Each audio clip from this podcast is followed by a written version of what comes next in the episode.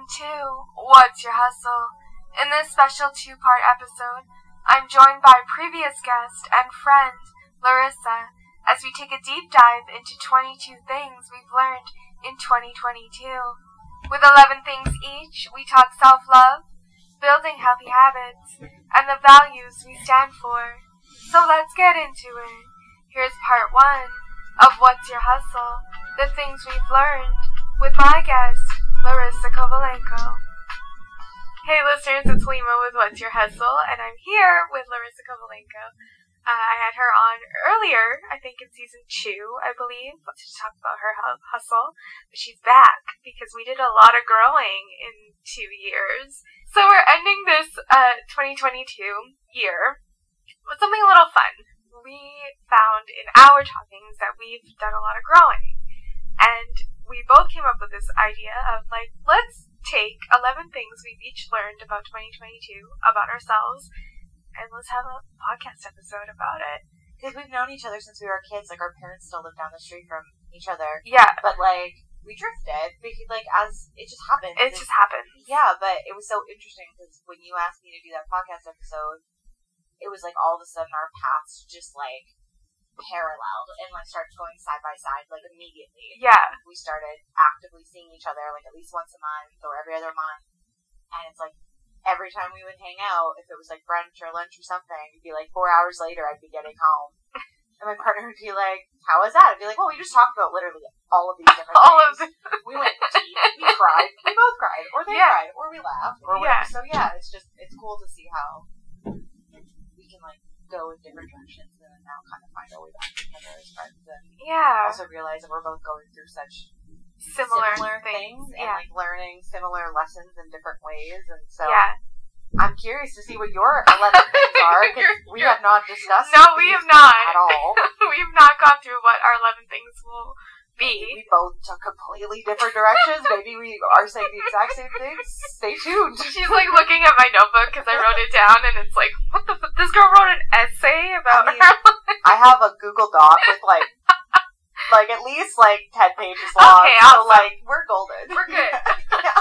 well, you were the guest. Guest goes first. Oh, what? Eleven things that we've learned, and for me, when I was thinking about this, and I want to talk about things that I've learned that I also feel like could be beneficial for anybody that listens to this. Absolutely. So yeah, Yeah. I guess I'll start. Go ahead. So the first thing I have on my 11 things that I learned in 2022 is that you should embrace your birthright. Mm. And what I mean by this is maybe not where you think I'm going to take it, but I'm like, just get your freaking astrological birth chart read. get your human design read. Do your astrocartography. Yeah. I know some of it is pseudoscience. Trust me, I was like the biggest like astrology like denier for the longest Oh, time. interesting. But in 2022, I had my birth chart read by a friend of Mhm. mine, and then I had my human design read by another friend of mine. Mm. Both were like eerily accurate and eerily transformative in me accepting parts of myself hmm that I had developed like weird blind spots about. Both my human design and my like birth chart like forced me to just look at things about myself and accept them and then mm-hmm. like dig a little deeper. Yeah. Yeah. So Get your birth chart. just do it. It's like and find like an astrologer or find like a human design reader that like you vibe with and that you think are cool and give them a little bit of your money and just get it done. Because like worst case scenario, you get nothing out of it. Yeah. So what? Who cares? That's like an hour of your time for each thing. But I got weirdly so much out of it and like so much out of my human design chart. And I'm so grateful that I did it and just like opened myself up to the experience. That is like one thing I learned is to not like write pseudosciency weird things, Things- and just uh, just yeah. do it In general. and like just keep your eyes open and like who Yeah. knows what you might learn and like what path it might take you down. And that's the thing too. Like I find that I know people kind of shit on this, and like they make fun of people when they're just like dating or whatever, and they're saying, "Oh, what's your astrological sign?" and whatever. And to some people, it's like a red flag. Like, "Oh, she's a hippie. She's like into the moon and crystals and all this." I'm like, no, it, I don't think that that's the reason. Like I, to an extent, I believe in it. Like Pisces crier. Cap, I'm like Pisces, Capricorn, Leo. So Pisces, full through and through, emotional, just how I am. Capricorn, sometimes like stepping and Leo, I think working hand in hand because Leo likes attention and Capricorn is like that boss ass bitch, and I'm just like, these are two elements that I have not stepped into, but I know that now at this age and learning about myself, like these are two elements that make me me, Mm-hmm. and there's nothing wrong with that.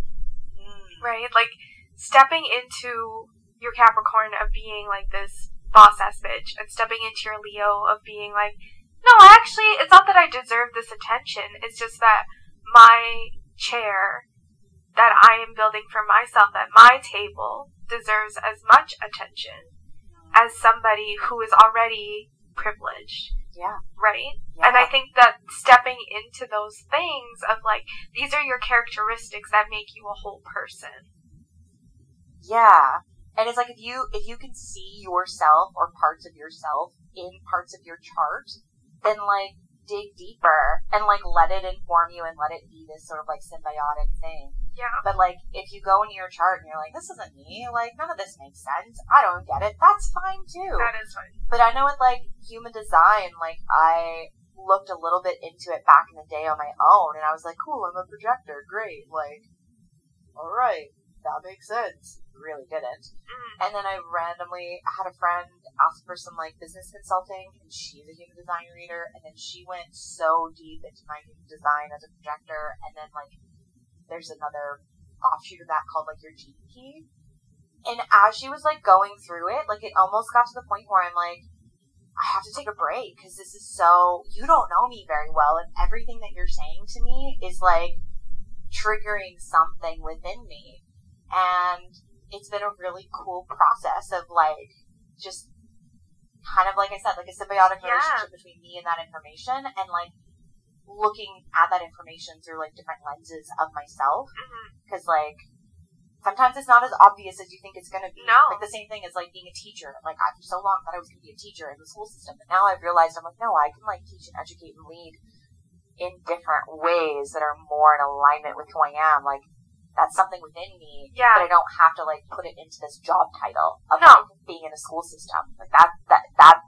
You know, like Yeah. those things don't have to be tied together, but it can still be my truth.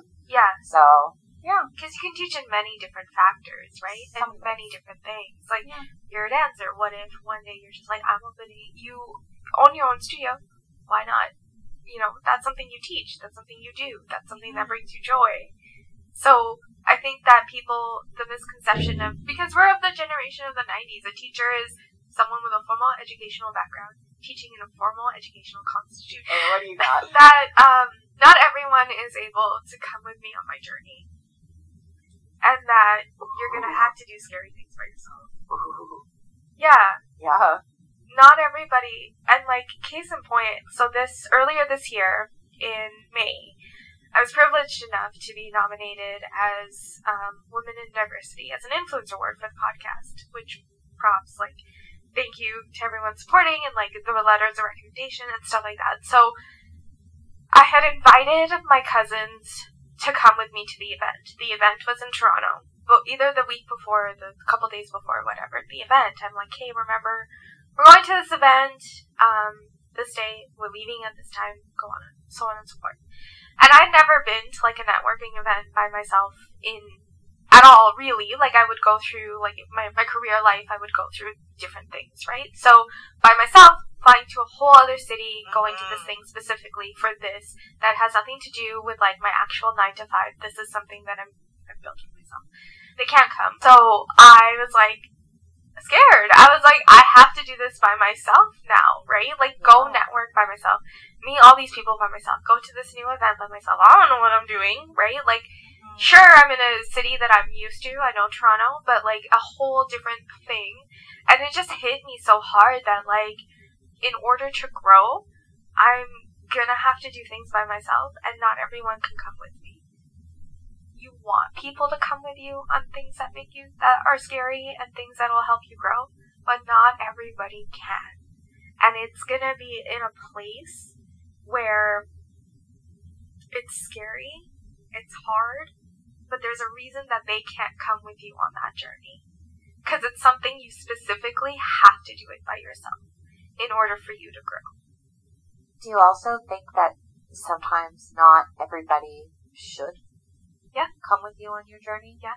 That like sometimes you have to even if you have certain people that are willing to like be there by your side, that sometimes you have to make that decision to like go it on your own so you can have an experience where you're like your experience is untainted by somebody else's energy. Yeah. And or enthusiasm and or nerves and Yeah. or it's like where you are just responsible for yourself hmm and your journey. Yeah. And you have no influence. Yeah, some things you need, you absolutely need to do it by yourself. There are times where you need your community to rally around you, Yeah. and then there's times where you need to rally for yourself. And can you do it? Like, it's a true Yeah. test of, like, do I have, like, going back into stepping into, like, who you are and confidence, like, with the Capricorn and Leo, like, do I have that confidence in me that I can trust myself enough to be on this journey by myself? Yeah, because I mean, even if you do fall flat on your face, it's like you're you're gonna learn from picking yourself up. Yeah. it's like sometimes that that solo sort of mentality really does show you where your your weak spots are Yeah. too. Right? If you go into something alone, like sometimes then you learn the the gaps that are still there in like your character or in your like capacity, Mm-hmm. and then you can you kind of figure out what work is left for you to do, which might not be as obvious if you've got like a safety net Yeah. of a community pulling you up. And like obviously there's like a time and a place for everything, but it's it's cool seeing especially you embracing these like new things Yeah. that I would say like ten years ago there'd be no fucking chance. Oh, absolutely Pardon not. my French. No, Um, fine. But now it's really cool to see you like just diving in head first despite any fear that you might have. And Yeah. like despite wanting your community to maybe rally around you in certain moments of being like, I don't need 'em. I can I can do this. I'm gonna do it. Yeah. So Yeah. Yeah. So another thing that I learned in 2022 is that addiction can show up in your life in ways that you wouldn't expect. Mm. Um, for example, uh, your patterns, your comfort zones, um, avoidance, daily routines, habits. I found myself in 2022 asking myself, how does addiction show up in my life, and what part of me is it serving slash keeping safe? So, when I had my human design chart read, one thing that really surprised me and caught me off guard was that it was like my human design or my gene key, whatever. It was all done time. But it was like, what's your biggest shadow? Or what's going to be one of the biggest sort of sources of adversity that you're going to face in your lifetime? Mm. For me and mine, it was addiction. Mm. And I was really surprised. And now that I've actually like sat with that information for the last, I don't know, six or eight months, I'm not surprised. It makes perfect sense. Mm. Because for so long, I looked at addiction as like the relationship somebody has with a substance, Right. Um, or with like self harm, whether it be like physical self harm, whether it be like sex, whether it be drugs, whether it be um, I don't know, like restricted eating, like obsessive Right. exercise, and like for me, and I, I talked about this last time we were on the podcast. Like I had an eating disorder, and I'm like still in active eating disorder recovery. I had exercise obsession. I dealt with alcoholism quite rampantly in my 20s. Um, and I don't know. I think there was part of me that when I entered my 30s, I had this like false set of confidence of like, cool, well, I don't do those things anymore. I don't restrict food. I don't exercise obsessively. I, you know, I don't get wasted like four nights a week. Cool. Like, I'm fine. But she was not um, I've just like noticed and learned that like I've I've replaced a lot of like big macro addictions for like smaller addictions. Like media consumption. Yeah. Like disassoci like I was diagnosed formally with dissociation like disorder, which is like a form of PTSD earlier this year. Mhm. And part of like a coping mechanism for me is just sitting and scrolling Mhm. on my phone. And like not just scrolling for like an hour, like I can like lose track of half of the day Mhm. and be like, oh, Mhm. huh. Um, even habits with like, you know, finding myself repeating certain cycles of employment and like taking on jobs that I knew were in like direct violation with like certain values and certain like even routines that like where I thrive, Yeah. but doing it almost as like a form of self mutilation. And then like getting home and being like, well, that was a terrible day. Like I'm gonna smoke a joint, and then now I'm gonna watch five hours of TV, Yeah. and then I'm gonna go to bed staring at my phone. Yeah. That even though that that wasn't me hurting myself with like alcohol or two hours of exercise a day, six days a week, it's still a form of addiction. Mhm. And I think the first step in dealing with addiction is just awareness Yeah. and acknowledgement and acknowledgement of like I am doing these things to avoid or resist or to serve a part of me that is experiencing fear or discontent or dissatisfaction, Mhm. but it's keeping me safe. Yeah. I'm safe in it. Yeah. Even though I'm not happy in it, not healthy in it, I, Yeah. I can acknowledge that it's not good. I'm doing it for a reason. Yeah.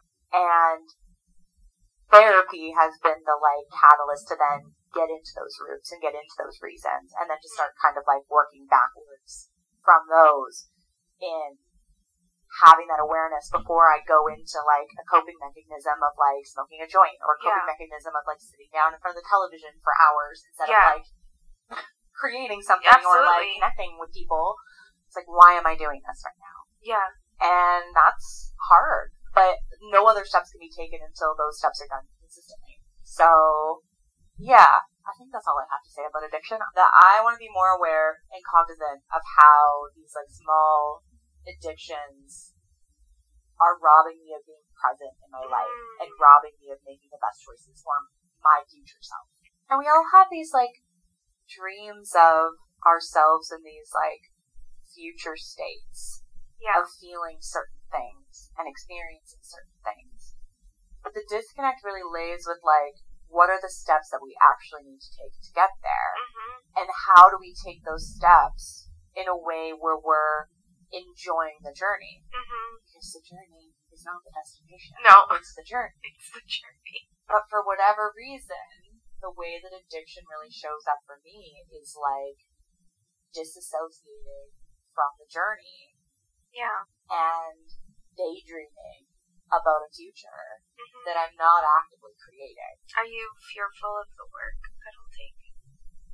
I don't know if I'm necessarily fearful of the work or even fearful of failing. I think there's just a degree of safety that addiction grants you Mhm. That keeps you really insulated in this like instant gratification Mhm. cycle. Mhm. of like for me, I found that back in the day, I used to really thrive if I set sort of goals in like six month increments. It wasn't a huge amount of a time, it wasn't a small amount of time, and it was attainable, and it was something to look forward to. Yeah.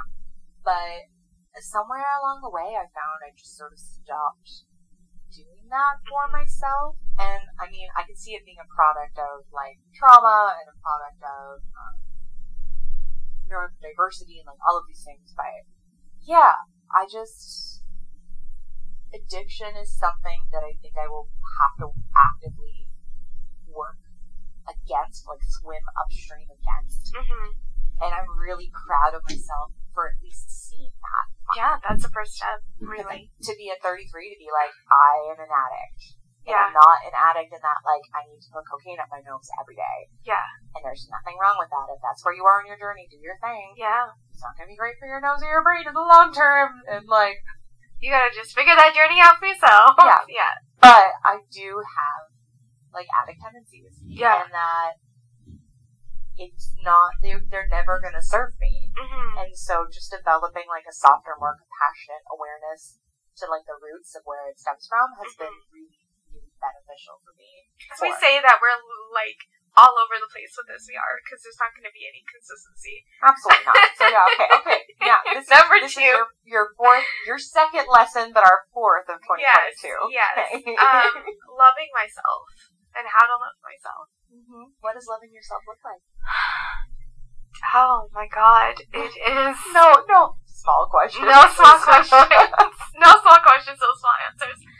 Loving myself, loving myself means being okay with myself, knowing my worth Mhm. of myself, knowing that And adding tax. adding tax to your worth, add interest, Yes. all of it. Sorry I interrupted you, but I just No, add the interest because like it is more than housing interest right now.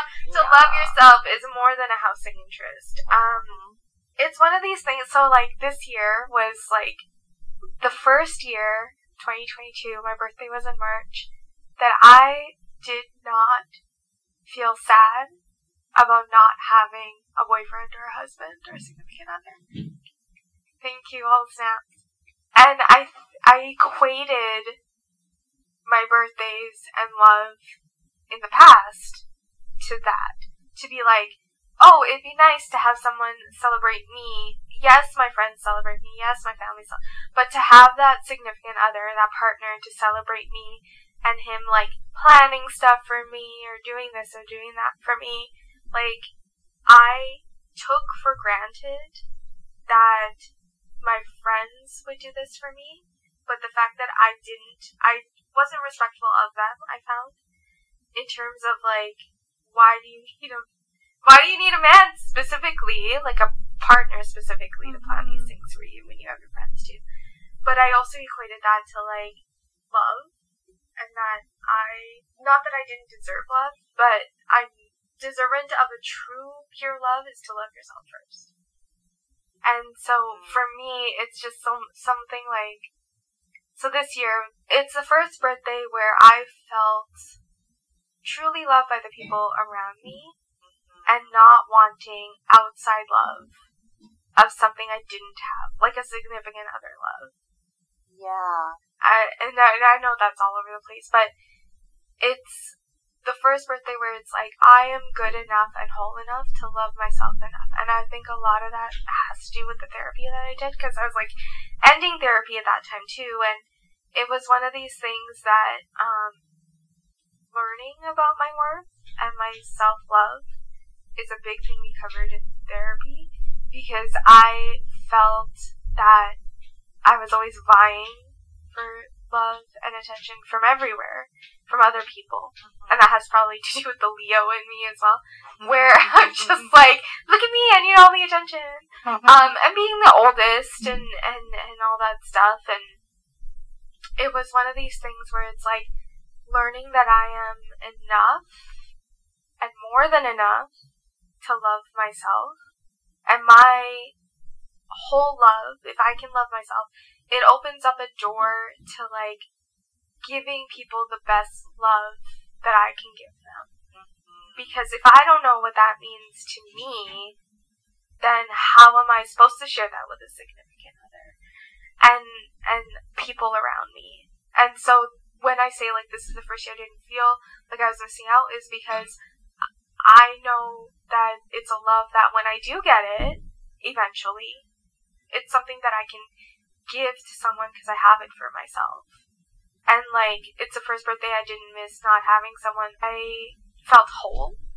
Knowing how to show up for myself in terms of like what I like to do in the morning, my routines, and, and how I want to show up in terms of working out. Like, the things that I've learned in this last year, I know like we talked about like doing hard things by myself and it going on paths by yourself. Like, I know now that like when I meet that person, it's one of these things that's like, hey, I can share those things with you. It's living in this like fullness of what of I can share this life with my friends, with my family. I can share this life yeah. with my partner because it's a full life and it's not revolving just around. It's not depending and revolving around one person. what I'm like hearing you say, and correct me if I'm wrong, but it's almost like you're because you know you, hmm you know how to be present and receive what's actually there in real time. Yeah. Versus imagining something that would make it better hmm or different and that that is what would make you whole. Instead, it's actually being able to see right in front of you everything that you've created and done for you, including building up this community of humans around you who are loving you in the best way that they can, and you being present enough to value and appreciate that exactly as it is. Yeah.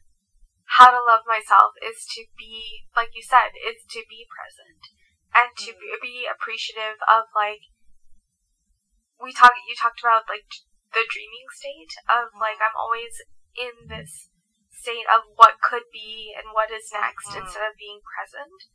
And to me, loving myself is being present and being mindful of oh. what is going on around me Yeah. and appreciative of that. Because I'm not going to have moments like this, the two of us in this room tomorrow, No. right? Like, Yeah. tomorrow, I'm not going to have moments where, like, we're recording this to my friends having a baby, and, like, if Yeah. the baby's born, to, I'm not going to have these moments back, right? Yeah. And to be mindful and taking it one day at a time is learning how to love myself one day at a time and being patient with that. Yeah, and patience can be a, like a radical act of self love because, especially when it comes to knowing your worth and adding tax and expecting interest, Yeah. it's oftentimes we get so caught up in the like love bombing, like feelings that come right out of the gates with like romantic love. Yeah. That we develop a degree of patience waiting for like the real love hmm that then sometimes never comes Yeah. once that like that love bomb kind of fizzles out. And so yeah, I think it could be a radical act of self love to have patience in knowing exactly what you want and Yeah. also what you bring to the table. I'm not saying that you're not compromising, but it's like being able to figure out a routine that works for you and knowing that whatever kind of romantic relationship you enter into, you're not going to compromise that Oh, because that is you loving yourself Yeah. and you have to love yourself and honor what works for you before you can add like a partner into the Mhm. equation Yeah. because otherwise if you're not strong like in your tree trunk the tree's just gonna fall over Oh, yeah. you know Yeah. And how do I have how do I have roots strong enough to nurture everything around me? It's one of these things of self love of like, how can I nurture? How do you give if your cup is empty? yeah Right? Yeah. And learning to me, self love is how do I how do I build that? How do I nurture? How do I put water in my cup? And learning that and like the journey of even even giving love, receiving love, of self love, and then being self love in terms of the physical aspect of my body mm-hmm. is something that I've learned this year too. It's one of these things of like, this is it. Like this is my body. As much as I talk to my trainer about like I want to change my body composition, it takes time. Enjoy. It is your body. You are allowed to celebrate your body. You are allowed to enjoy your body. You are allowed to feed the bo- your body whatever you want to feed it. You're allowed to take care of your body however you want to take care of it. Mm-hmm. And the thing about self love for me too in that physical aspect is like this is it. All five two of it is it. He is strong. She pulls herself up every day, like from her bed, even when she doesn't want to go to work. She does it. Mm-hmm. right? Like she carries water. She carries a whole ecosystem in her body to nurture life yeah right? Like, I the big thing I know that we are in this whole like movement of body appreciation and positivity, and it's it saddens me that that might go away because of social media still and like the influence that it does have. but it's something that needs to be celebrated. And for me, self love comes from that too. Like, because living in a place where I might not be the standard of beauty, right, based on like media and all that sort of stuff, had had taken a toll. Talked about the therapy. Like, it takes a beating on your self conscious about how you look and how other people treat you based on how you look. And self love for me too is being appreciative like I got this melanin in my skin that I was born with that no one can take from me. It is this gem and pearl that is mine. And no matter how many people can pay for it, people can try as they might, nobody's going to take it from me. Because not only does it represent, sure, the outside of my skin color, it represents my culture that I learned to love. It le- represents like the stories of my ancestors, right? It represents so many things, and I think that that also feeds into my self love of the physicality and the perception of how I look, because we are a society that is based on how we look, unfortunately. It is still out there. It's going to be there forever, because people see you from the outside first. Nobody is love is blind over here, looking through walls, doing all that nonsense.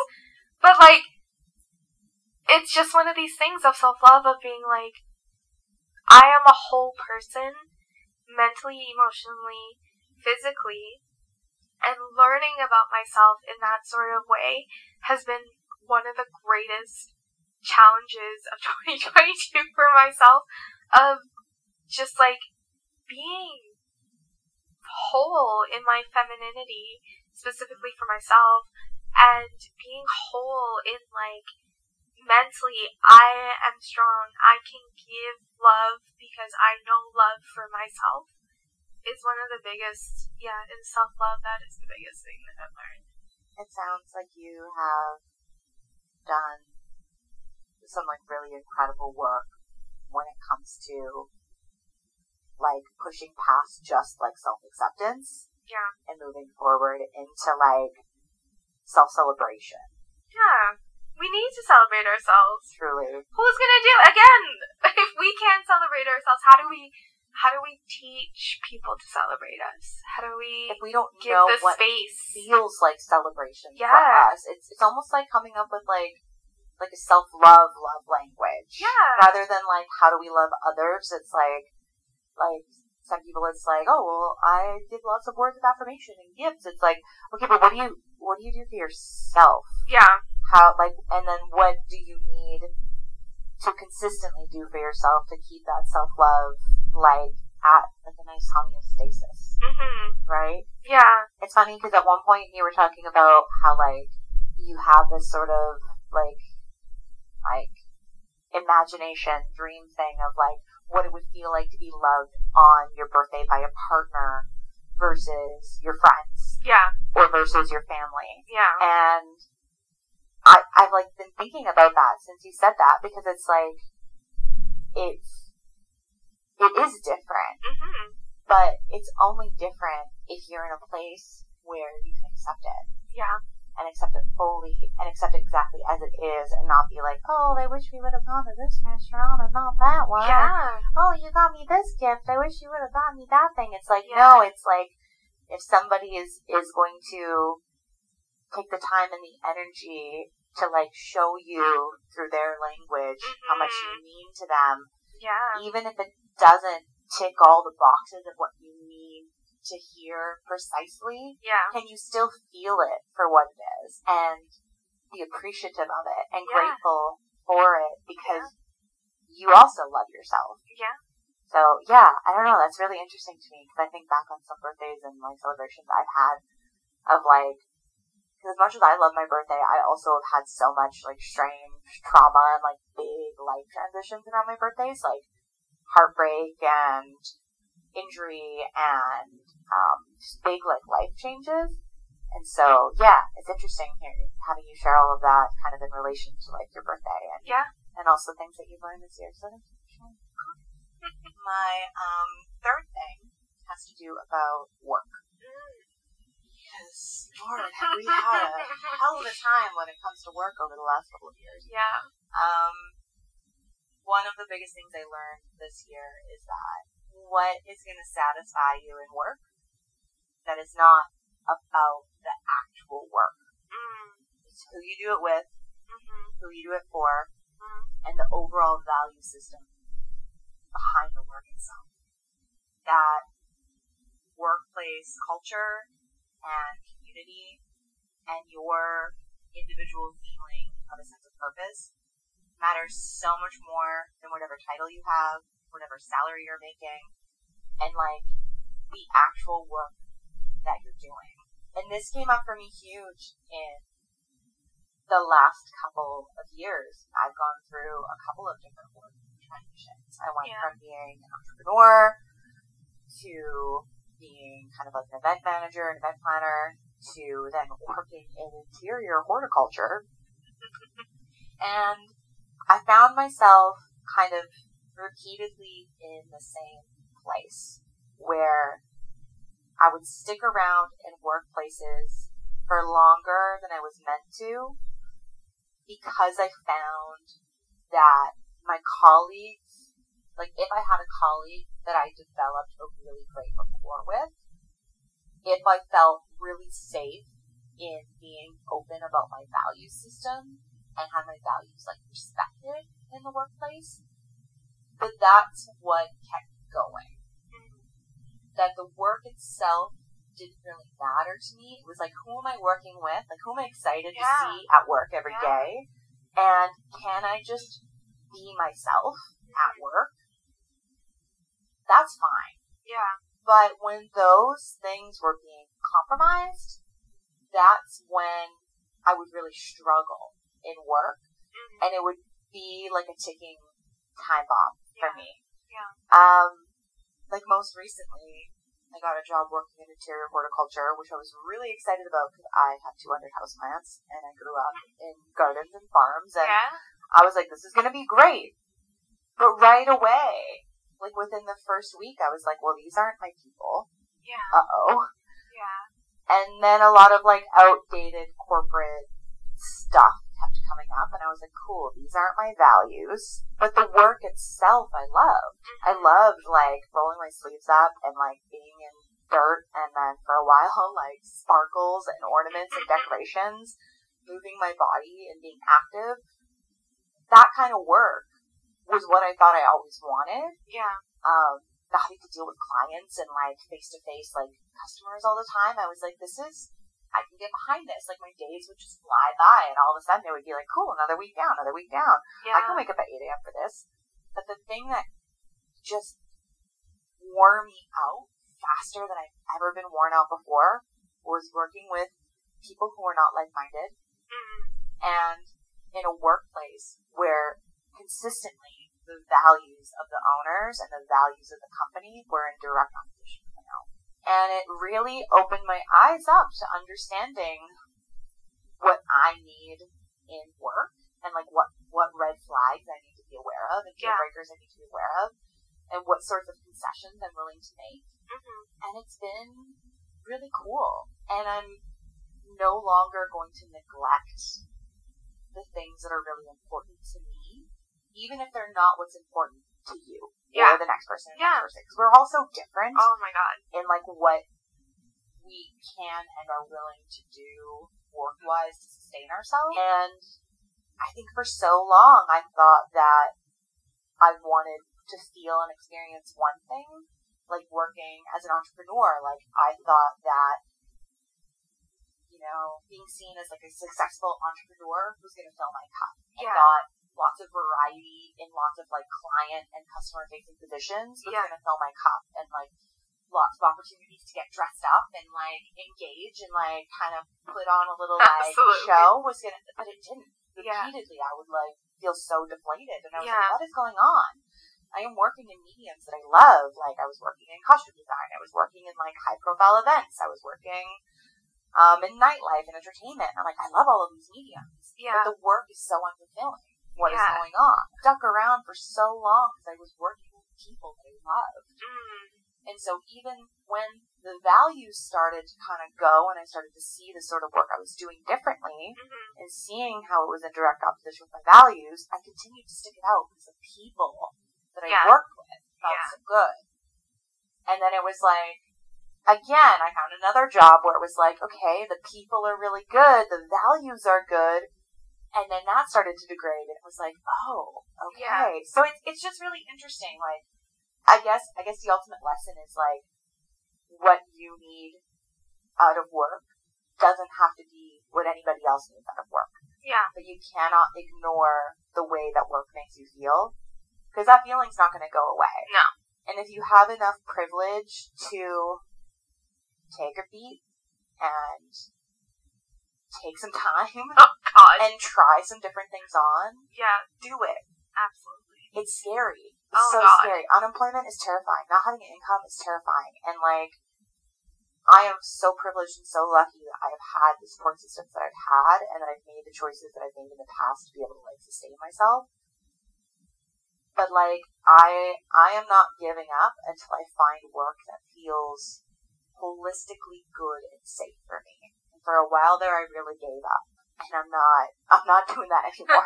so yeah, that's a lesson I learned. Do you find that uncertainty is just like a like a big factor of why you stayed in places you knew you shouldn't? Absolutely. Yeah. I think there's there's the uncertainty of that if I leave, will I regret it? Mm. And if I leave,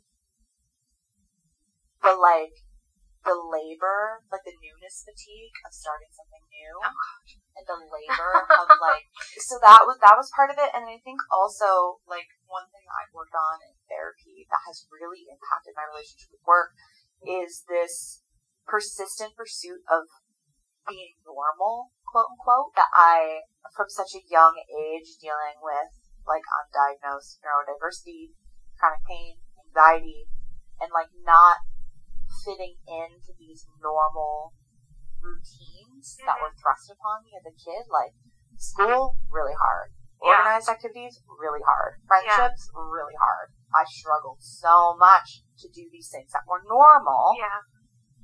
that my like biggest goal as a kid was like get a nine to five and just stick with it and like make money and like pay your bills. Like that's that is success. Is you just need to be normal. Even though I had this big screaming voice inside of me being like, but capitalism is a trap and what's normal does not make sense. There was still part of me that thought that I was wrong for feeling that way Yeah. and that felt like I had something to prove Mm. by being able to do what everybody else does Yeah. every day, five days a week. And I felt this way for as long as I could. Like, I remember being like seven, eight years old, being like, what do you mean you're going to work again, Dad? Like, this doesn't make sense. Like, how is this a life to be living? Like, I don't get it. But I mean, I guess that's what we have to do, and I need to be normal, and I need to be a human like everybody else. So Yeah. I'm gonna. So yeah, as much as there's like a, a fear of the unknown, I think there's also a fear of not being normal, and not meaning that I'm less than. Or incapable, um, weak. Mm. All things that are big fears for me. Yeah. So, yeah, rather than trying to like silence all of these thoughts and shove them down and like suffer, Mm. I'm now trying to bring a lot of these things to the surface and just like looking at them and acknowledging them and like creating space for them in my life and then trying to build a life around me that honors all of this that makes me feel really good whilst bringing in income and sustaining myself. Right. Even if it's an untraditional, abnormal way, Yeah. that doesn't mean that it's less than. No. It doesn't mean that I'm weak. No. Doesn't mean, but like I, I'm still a little bit in progress of kind of like figuring that out and my and leaving this last job that I just left like two weeks ago. Um, has been incredibly empowering and kind of like tying up these loose ends Mm. of me being aware of all of these things about myself and rather than like pretending that they don't exist, being like, no, this is who I am. Interesting. Yeah. As a person that is doing the quote unquote normal job, mm-hmm. it is one of these things that it's just like, how do you, how do I give space to do the things I want to do? Balance. down. is like It's insane. it's such a Underrated thing. It's such an underrated yet essen- like an essential pursuit of every adult's stability and Oh, happiness. absolutely. And it, it's yeah. Yeah. If if only we had like four day work weeks Mm. where then we could spend three days getting our lives together and doing the things that we love. One of the things I have down here for my number three that my parents are doing and always did the best that they could. Because they don't know what we don't know now. No. And they are never I saw this thing again, um Maya Babia Bilia? She was Blossom. The actress that played Blossom. Yeah. So she was saying on her podcast, um, she she herself has never been a parent to the, her child in the moment her child is now. Mm-hmm. So basically, my our parents, sure they were kids our age, but that was so different. Mine are immigrants. They were never ten years old in Mhm. Canada and raising a ten year old. They were never Mhm. like that, right? Mm-hmm. So it's one of these things where as I've, I've grown and into this year, they did the best that they could. Because they didn't, for, for no matter where you are in your relationship with your parents, as you're an adult, when you move out and there's that divide, I am friends with my parents now versus like I saw this thing, um, the mental health tax you paid while you were living with your parents. Because they say like, oh, I pay for this, I pay for that, I pay for the, this roof, this, this clothes, these this food, right? How do immigrant children pay is in mental health? Because they don't know, like my parents are in the world of like, they just immigrated. My dad immigrated here in 83. My mom came over in 88. They had me. Like, it's a whole new country, a whole new world. You're in the West, Yeah. right? And so, to them, they're with that, that old school mentality that they're bringing over. They didn't know how to raise kids. Who the hell knows how to raise kids? They also didn't have the same kind of familial supports and community that they would have had. If they stayed in their country.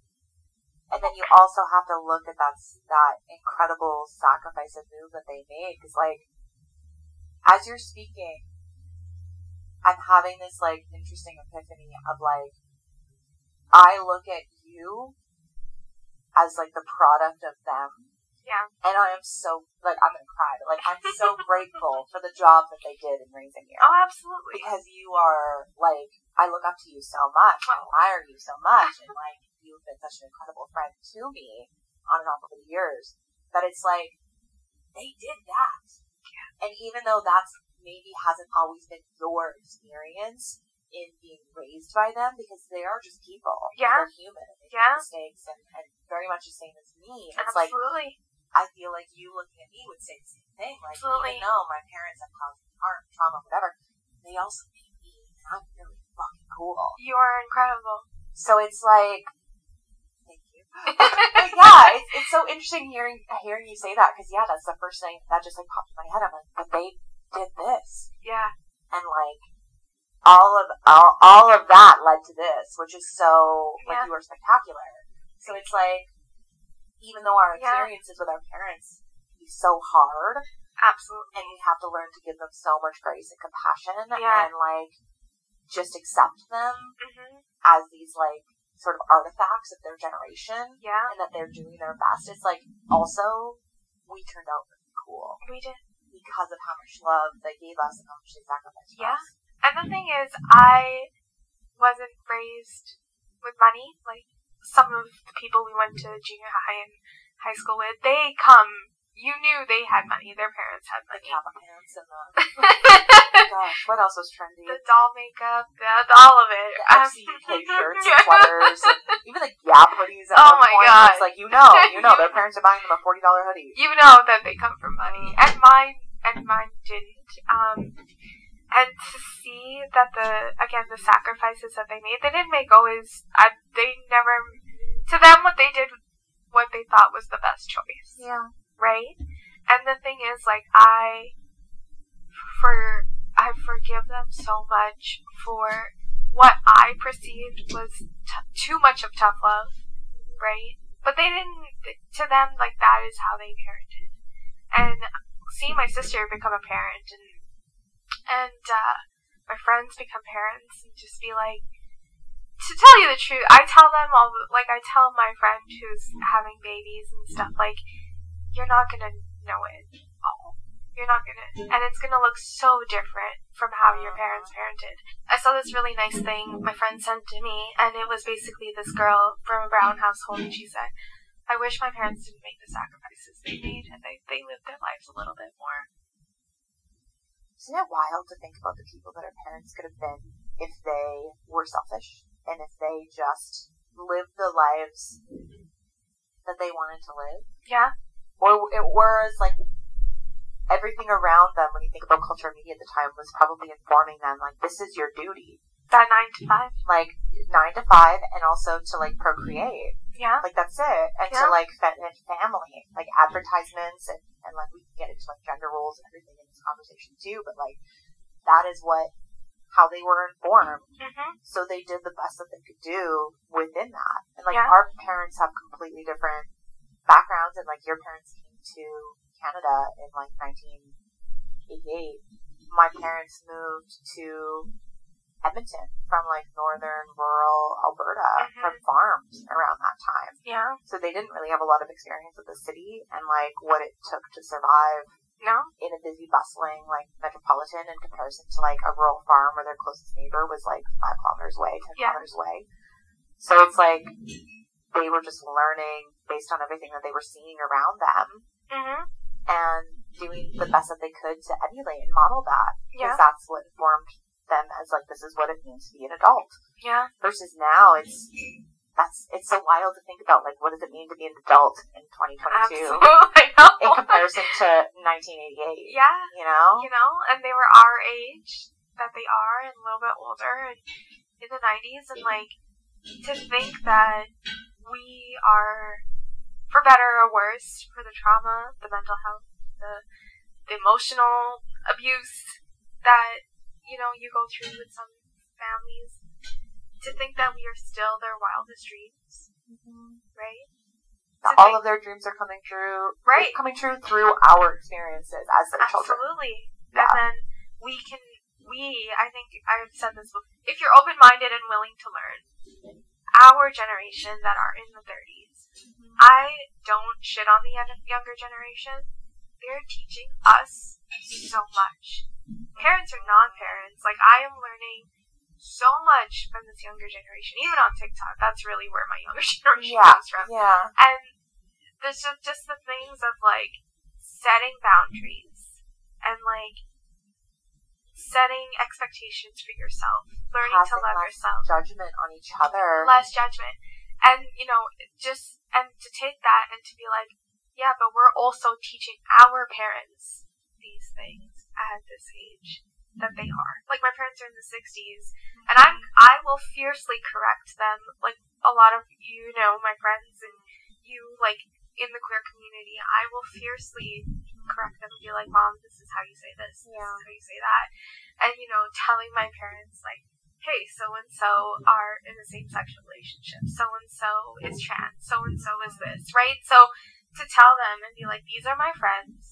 Like the younger generation teach me this. I'm able to teach this to my parents. So I think like being in this transition of like we are blessed that our parents are still alive, no matter how many mistakes they will make, because they are parents and they are human, but they will still continuously make mistakes, as we all will. Mm-hmm. Just to be able in this unique spot to be like, we can still, we are blessed to have them in my, our lives to still carry on lessons. Yeah And if they're willing to learn, because you can only learn so much, and if they're willing to learn it and accept it, there's so many things that we can teach them, and I think it's just in a beautiful, we're in a beautiful transition period in our 30s. You know, as you're talking, I'm just like thinking about how, as a queer person and as a person who has, like, never really seen myself having children, but I'm not, like, opposed to it. I think about some of the people who I know that had kids really young. Yeah. Like some of my friends who had, like, their first babies when they were, like, 20, one, maybe now they're in their forties and like their babies are like grown, and their babies have grandparents.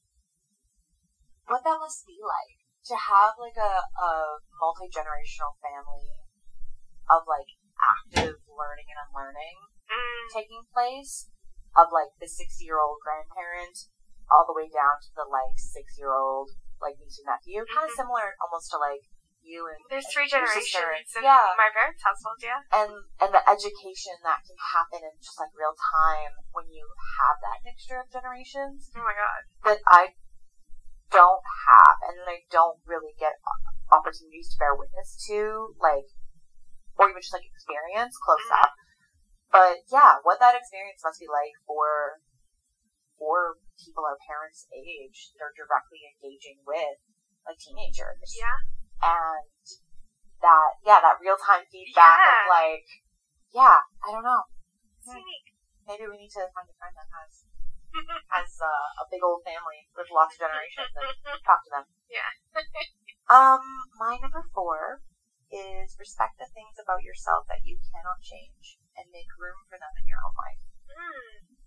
Um, I was diagnosed with not only like a dissociative like PTSD this year, but ADHD and OCD. Mhm. and I wanted to just pretend that they didn't exist. Yeah. But alas, I made room for these three things Mm. in my life. And I feel like I know myself better than I ever have in any year of my life combined. Because of this understanding of these things about myself that I cannot change. Mhm. I cannot change that I have ADHD. Mhm. I cannot change that I have OCD. I cannot change that I have PTSD. Mhm. But I'm aware of it and I accept it and I create room in my life for it. Yeah. And I also see how all three of those things have made me who I am and how all three of those things kind of can act in unison as like superpowers. Yeah. And so, yeah, I think if I if I think if I had that information at any other time in my life, maybe it wouldn't have settled into me the way that it has. Yeah. But yeah, It's interesting. yeah, Embracing you. Embracing the parts of you that sh- that like on paper, like think about it. If you are diagnosed ADHD, you can go to university and you can ask for accommodations. Mhm. It took me six and a half years to do a four year bachelor's, and my GPA that I graduated with was embarrassing. Mm. And I wish, to a certain extent, that I had known when I was in my 20s that I had ADHD and that I should have Yeah. asked for accommodations, because I probably would have excelled in university if I had had a little bit more understanding of my neurodiversity. Yeah. But I went through that experience. It taught me a lot about myself. It was a challenge. Mhm. And it's like now that I see these these parts of me so much more clearly and with so much more compassion and that they are not normal and that I don't need to keep mm. trying to pursue this like quote unquote Normal. normalcy that I Yeah. have created in my head Yeah. of like what it means to be normal, and instead that this is my normal, and that this is great, and that this makes me really good at X, Y, and Z. Yeah. That it's just opened up life for me in a different way. It's made things far easier understanding this about myself, Mhm. even though they are disadvantages in a neurotypical world. Yeah. I think embracing them and understanding them and celebrating them has made just life generally easier for me. Which is a beautiful thing because Hmm. to fully accept who you are with all your what others might deem other, Mm-hmm. right? Yeah. All your your diversities, all everything that people seem like you said are not normal, but like it doesn't change. For me, it doesn't change who I how I view you. You're still my friend. You're still one of my closest people in my life, and I feel that people again need to just have a bit more compassion that that people are different. We're different no matter how we learn, no matter what we do. It's just everybody learns differently. Everybody does things differently. And I feel like in a society where people are just like, no, this is how, like, we go back to, like, you know, the influences our parents had, like, no, this is how you're supposed to do this. This is normal. Yeah. People are not, still not on board with, like, the differences of others. So one one thing that like ADHD has made me realize is that a lot of the time the way that people with ADHD understand and like synthesize information is by relating information to something they already know. Mm. So oftentimes if you're having a conversation with somebody with ADHD and say you're sharing a story, Mm. rather than that person being like, Tell me more about that, like I I'm trying to learn about your story. Mm. They understand your story by being like, I went through something similar. This is my story. Associating. Yeah, they do this like association, like leapfrog thing Mm. in their brains to like synthesize the information that they're hearing Interesting. to like feel it in their brains and their bodies. And that isn't always looked at as like a positive trait in the workplace, Mm. Right? Like if It you're looks having a like a selfish trait. Yeah, it could be like, oh, well, you're so self-centered, like you only ever talk about yourself, and it's Yeah. like I am verbally processing what you are telling me. how I need to understand it. how I need to understand it, and that that's okay, Yeah. and it's and that like even in um like my OCD, like a lot of people will make jokes about being a little bit OCD, you know, like oh, Mhm. like I'm just a little bit OCD about everything needing to be in its place. But they don't necessarily understand how OCD can show up in so many different ways for different people. Yeah. And for me, it's a lot of intrusive thoughts. It's a lot of ruminating thoughts of where it's Mhm. like I might leapfrog onto this one little lily pad hmm of a thought, hmm and I cannot escape that thought until Yeah. I've circled it 18 times in my brain or 20 times in my brain in that moment. For me, sometimes it's like I touch something and I have to wash my hands, and then I have to wash my hands again, Yeah. and then I maybe have, and it's just like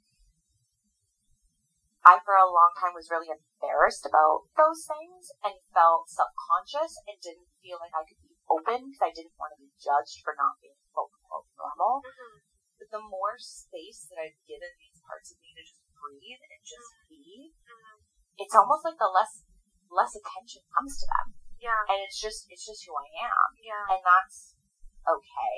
Yeah. And the more I realize that like so many friends in my circle are neurodivergent Yeah. because we've like created closeness and connection through the ways in which we see and engage with the world. Yeah. Um, even with queerness, like I feel like coming out as queer and then understanding what queerness is to me, my definition of queer, and sort of how I relate to it and where I'm still learning.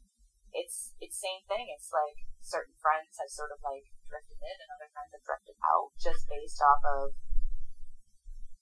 commonality and common Mm. ground Yeah. and like connection points in how we see the world. hmm And it's funny how many queer folks I know that are also neurodivergent. Mm. Like that that intersection and that crossover is really common. And so Interesting. Yeah, I don't know. I'm just trying to embrace more parts of myself that I cannot change Yeah. and just figuring out how to work with them and set boundaries around them and like set myself up for success with them Yeah. rather than trying to shove it all down and just be normal. and wear a. Embracing, embracing who you are. Mhm. It's part of who you are. Yeah, yeah. Yeah. Uh, where is my number? It is okay not to have everything I mean, wouldn't life be so boring if you just knew exactly what it was going to be and how it was going to play out? It's like, then what's there to do? yeah. It goes back to your saying of like, I'm just gonna just do this because corporate life is not for me.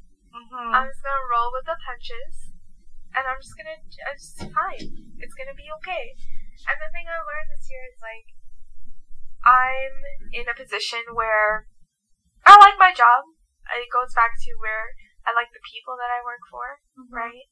Yeah. It's fine. It's a new job still.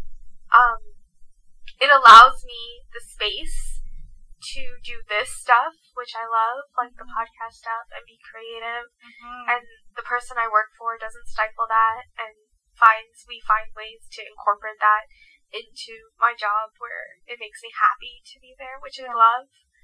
Um, because you know, being hired for yes, my skill set, but also yes, the type of person that I am in terms of where the company is trying to go is very important to me.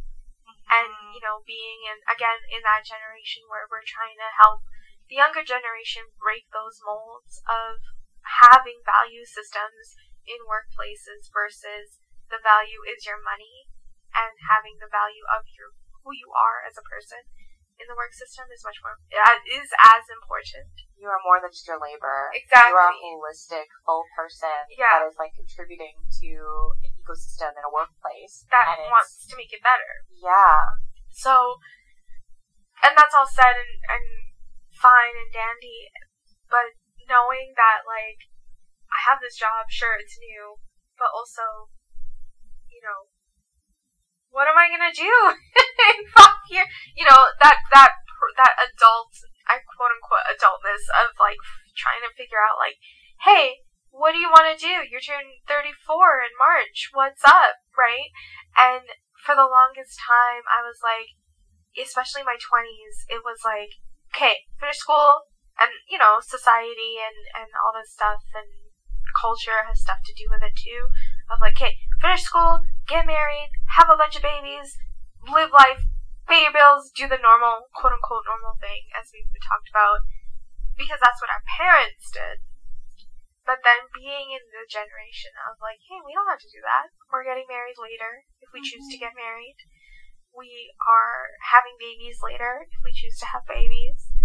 Um, it's okay not to have tomorrow figured out. I think there's a healthy balance between planning ahead and enjoying the ride. Yeah.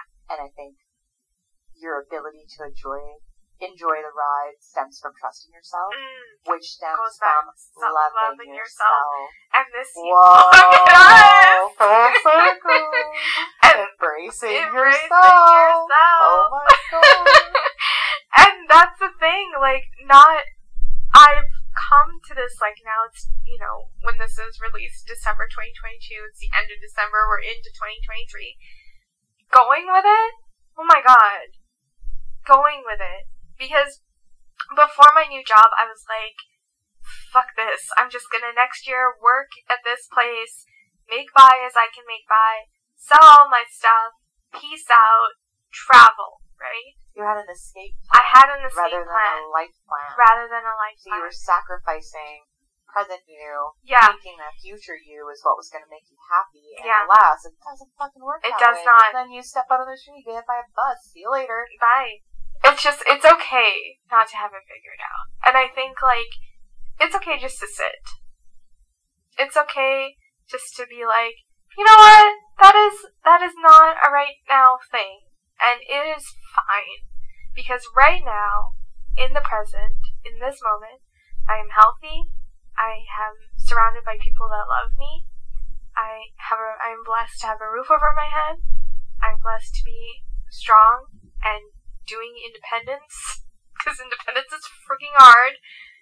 I'm blessed to do these things, and it is okay if you don't have it figured out yet. And I think being 33, going on 34, a lot of people struggle with that.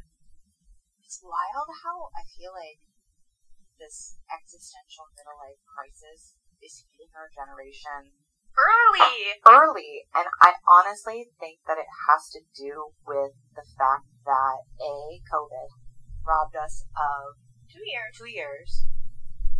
B climate change is here. It's Real happening, thing. especially like living in sort of middle class, middle upper class Canada, watching all of these things happen around the world where we're relatively insulated, Mm.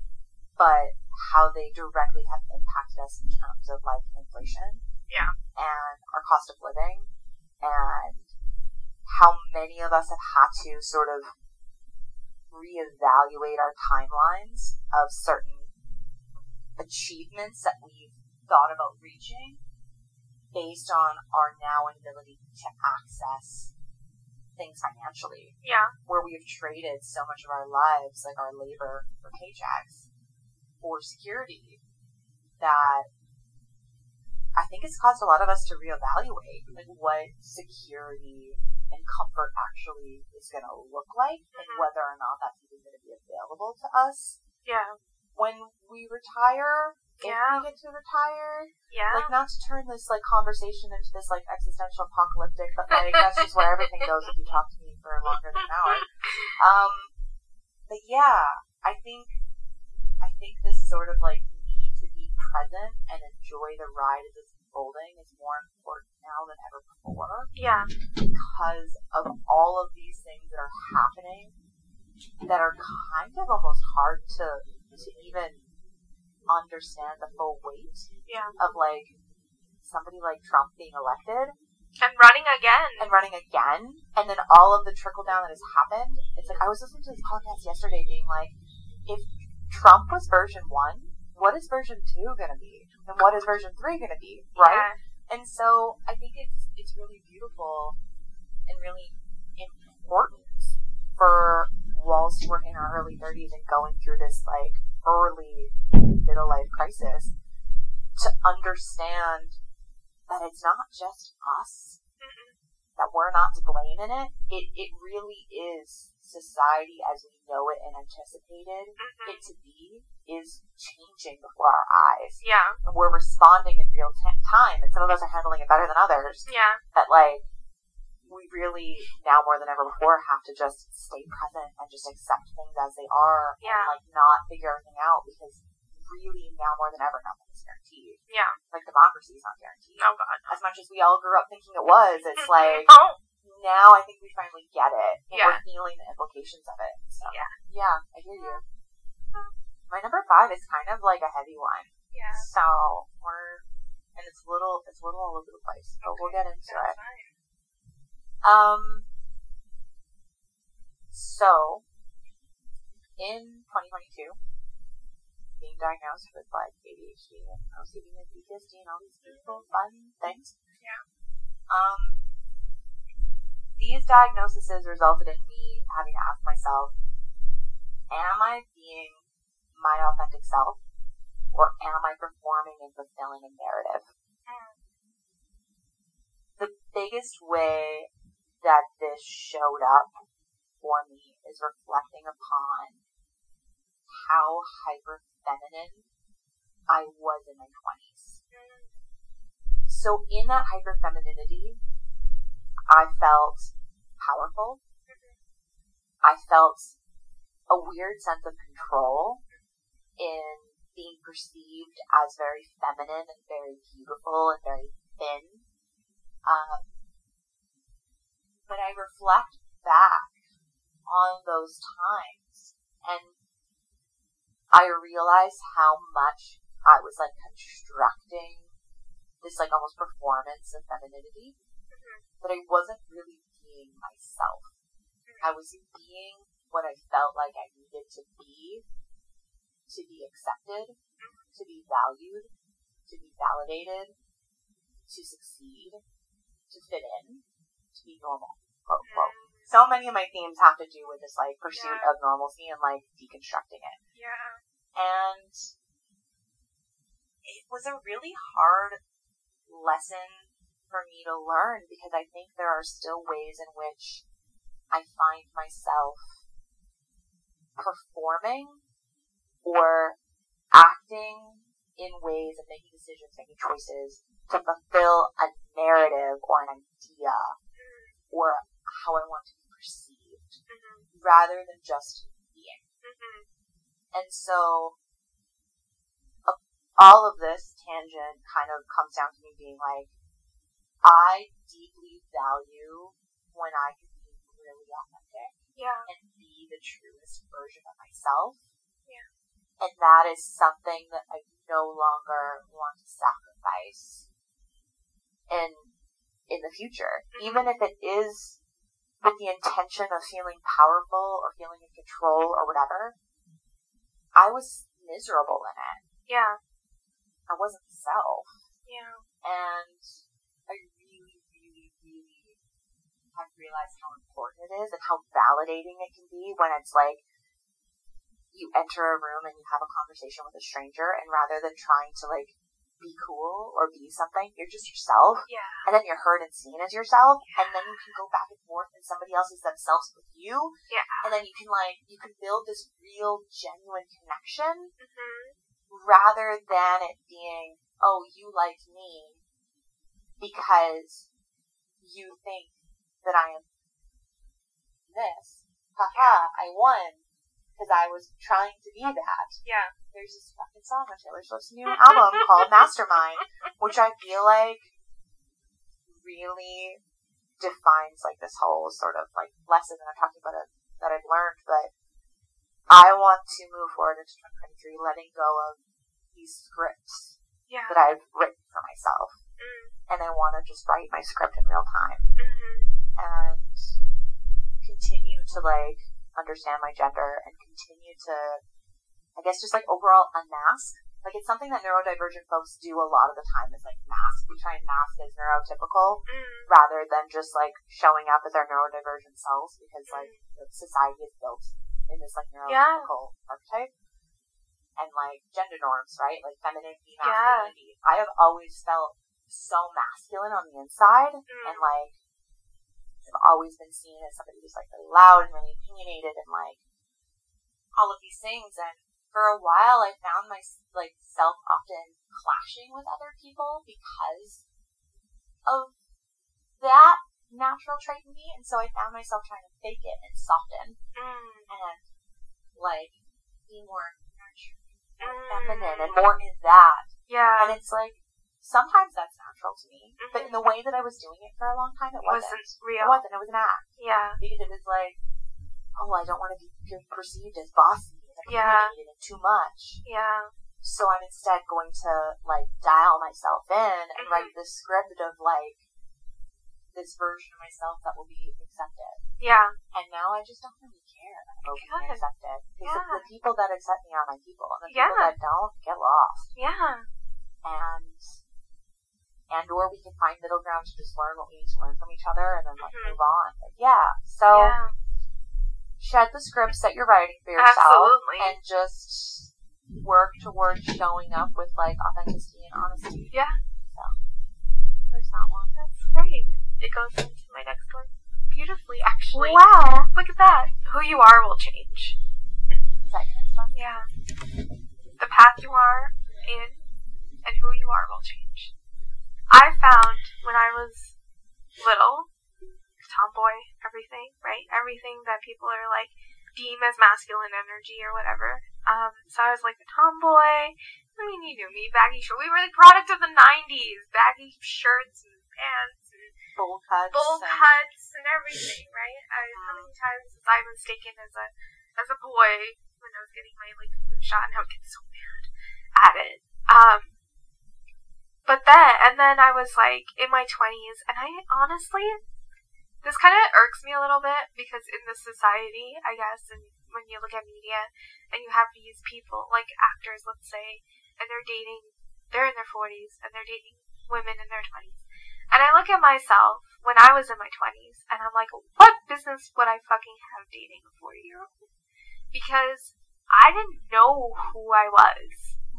The path that I thought I was on was the same. Like, I go back to, like, having babies and all this stuff. Mhm. Because you're in your 20s, I, I identify with the female, more of a feminine energy, that I'm like, this is my job to procreate, to be a mom, to be a Yeah. wife, to work yeah. right? That was it. And being okay with the fact that my path changed in my late 20s to 30s was hard because I was sad that I didn't have those things. Up until like last year, I was sad I didn't have those Did you feel like you failed? Yeah. Yeah. I felt like I failed. Even up to like maybe last month, Wow. I thought I failed. Okay, when I asked you, did you feel like you failed? Did you feel like you failed yourself, like your parents, society, all of the above? Myself. Yourself. Never my parents. I could never fail my parents. I know that. Mm, I could never fail them. that's amazing. Society, I don't care anymore. Fuck society. On, I don't care. Like, what do you want me to do? Do you want me to go find some person on the street that will disrespect me, not be around, not be the type of father that I can build a family, co-parent that I can build a family with and trust to protect my child? Right? Even if we're together or not, that is such a big thing to me. Like I'm just like smiling at you because I'm so proud of you. I have this like stupid grin on my face. You can't see me. I'm smiling because I'm so proud of you because I know the work that you had to do to get to this point. Yeah, it's myself that I was told I was afraid to fail because, you know, turning 34, I'm in my prime reproductive years. I only got like a couple more years before geriatric pregnancy. I was literally told by an OBGYN that we should be freezing our eggs. Right. FYI. So Yeah, and I've Oh. thought about that a lot now. Like, so next, maybe in the next three years, freeze my eggs. And the thing is, before that decision even crossed my mind, I'd be like, no, it's gonna happen. But I get older and older. And it's it's not about the number of age. It is literally your body. Females, our bodies are made for a purpose. And if you don't fulfill that purpose, your eggs do get old and it is harder to have conceive a baby. Well, and it's also like a safety issue too. Yes. Because it's not just the health of the baby, baby it's the health of you and your recovery Absolutely. time, like injury, um, all Yes, of that. all of the things. Yeah. So yeah, I did think that I was failing myself. But that was a path that I had to realize it's not a path that I'm on right now because it's not I'm not in charge of the path I'm on. I don't believe that anyways. Mm-hmm. Things happen in my life for a reason. And the path that I'm currently on of this like self love is always going to be there because it is a tool that I've built into myself like any tool you take for therapy and you choose to use it as a tool. It's interesting how hearing you say that, I think about that is something that you will fight to maintain. Oh yeah. But then there are other things that you accept are going to change Oh yeah. and that are going to ebb and are going to flow over the next 10, 20, 30, 40 years. My self love can't change, ebb and Mhm. flow. It is something that I need ingrained in me because I know how hard I've worked to get to this point. Mhm. And how much that's going to continue to carry you forward Yeah. and how that's going to help you continue to trust yourself Yeah. as the world and options and paths and whatever come your way, chance of opportunity is like, yeah, Yeah. that makes a lot of sense. Yeah. Thank you for sharing that. No problem. Yeah, that's my number what? Five? Five, I think. Yeah. Wow, we're almost at the halfway point. Almost, we're almost there, guys. Thank you for listening to What's Your Hustle. We'll be back with part two on December 29th. And until then, be sure to follow us on Instagram at What's Your Hustle Podcast. Subscribe, listen, rate, review on Apple Podcast. Follow on Spotify, as well as anywhere else you stream podcasts. And until next time, whatever your hustle is, you got this.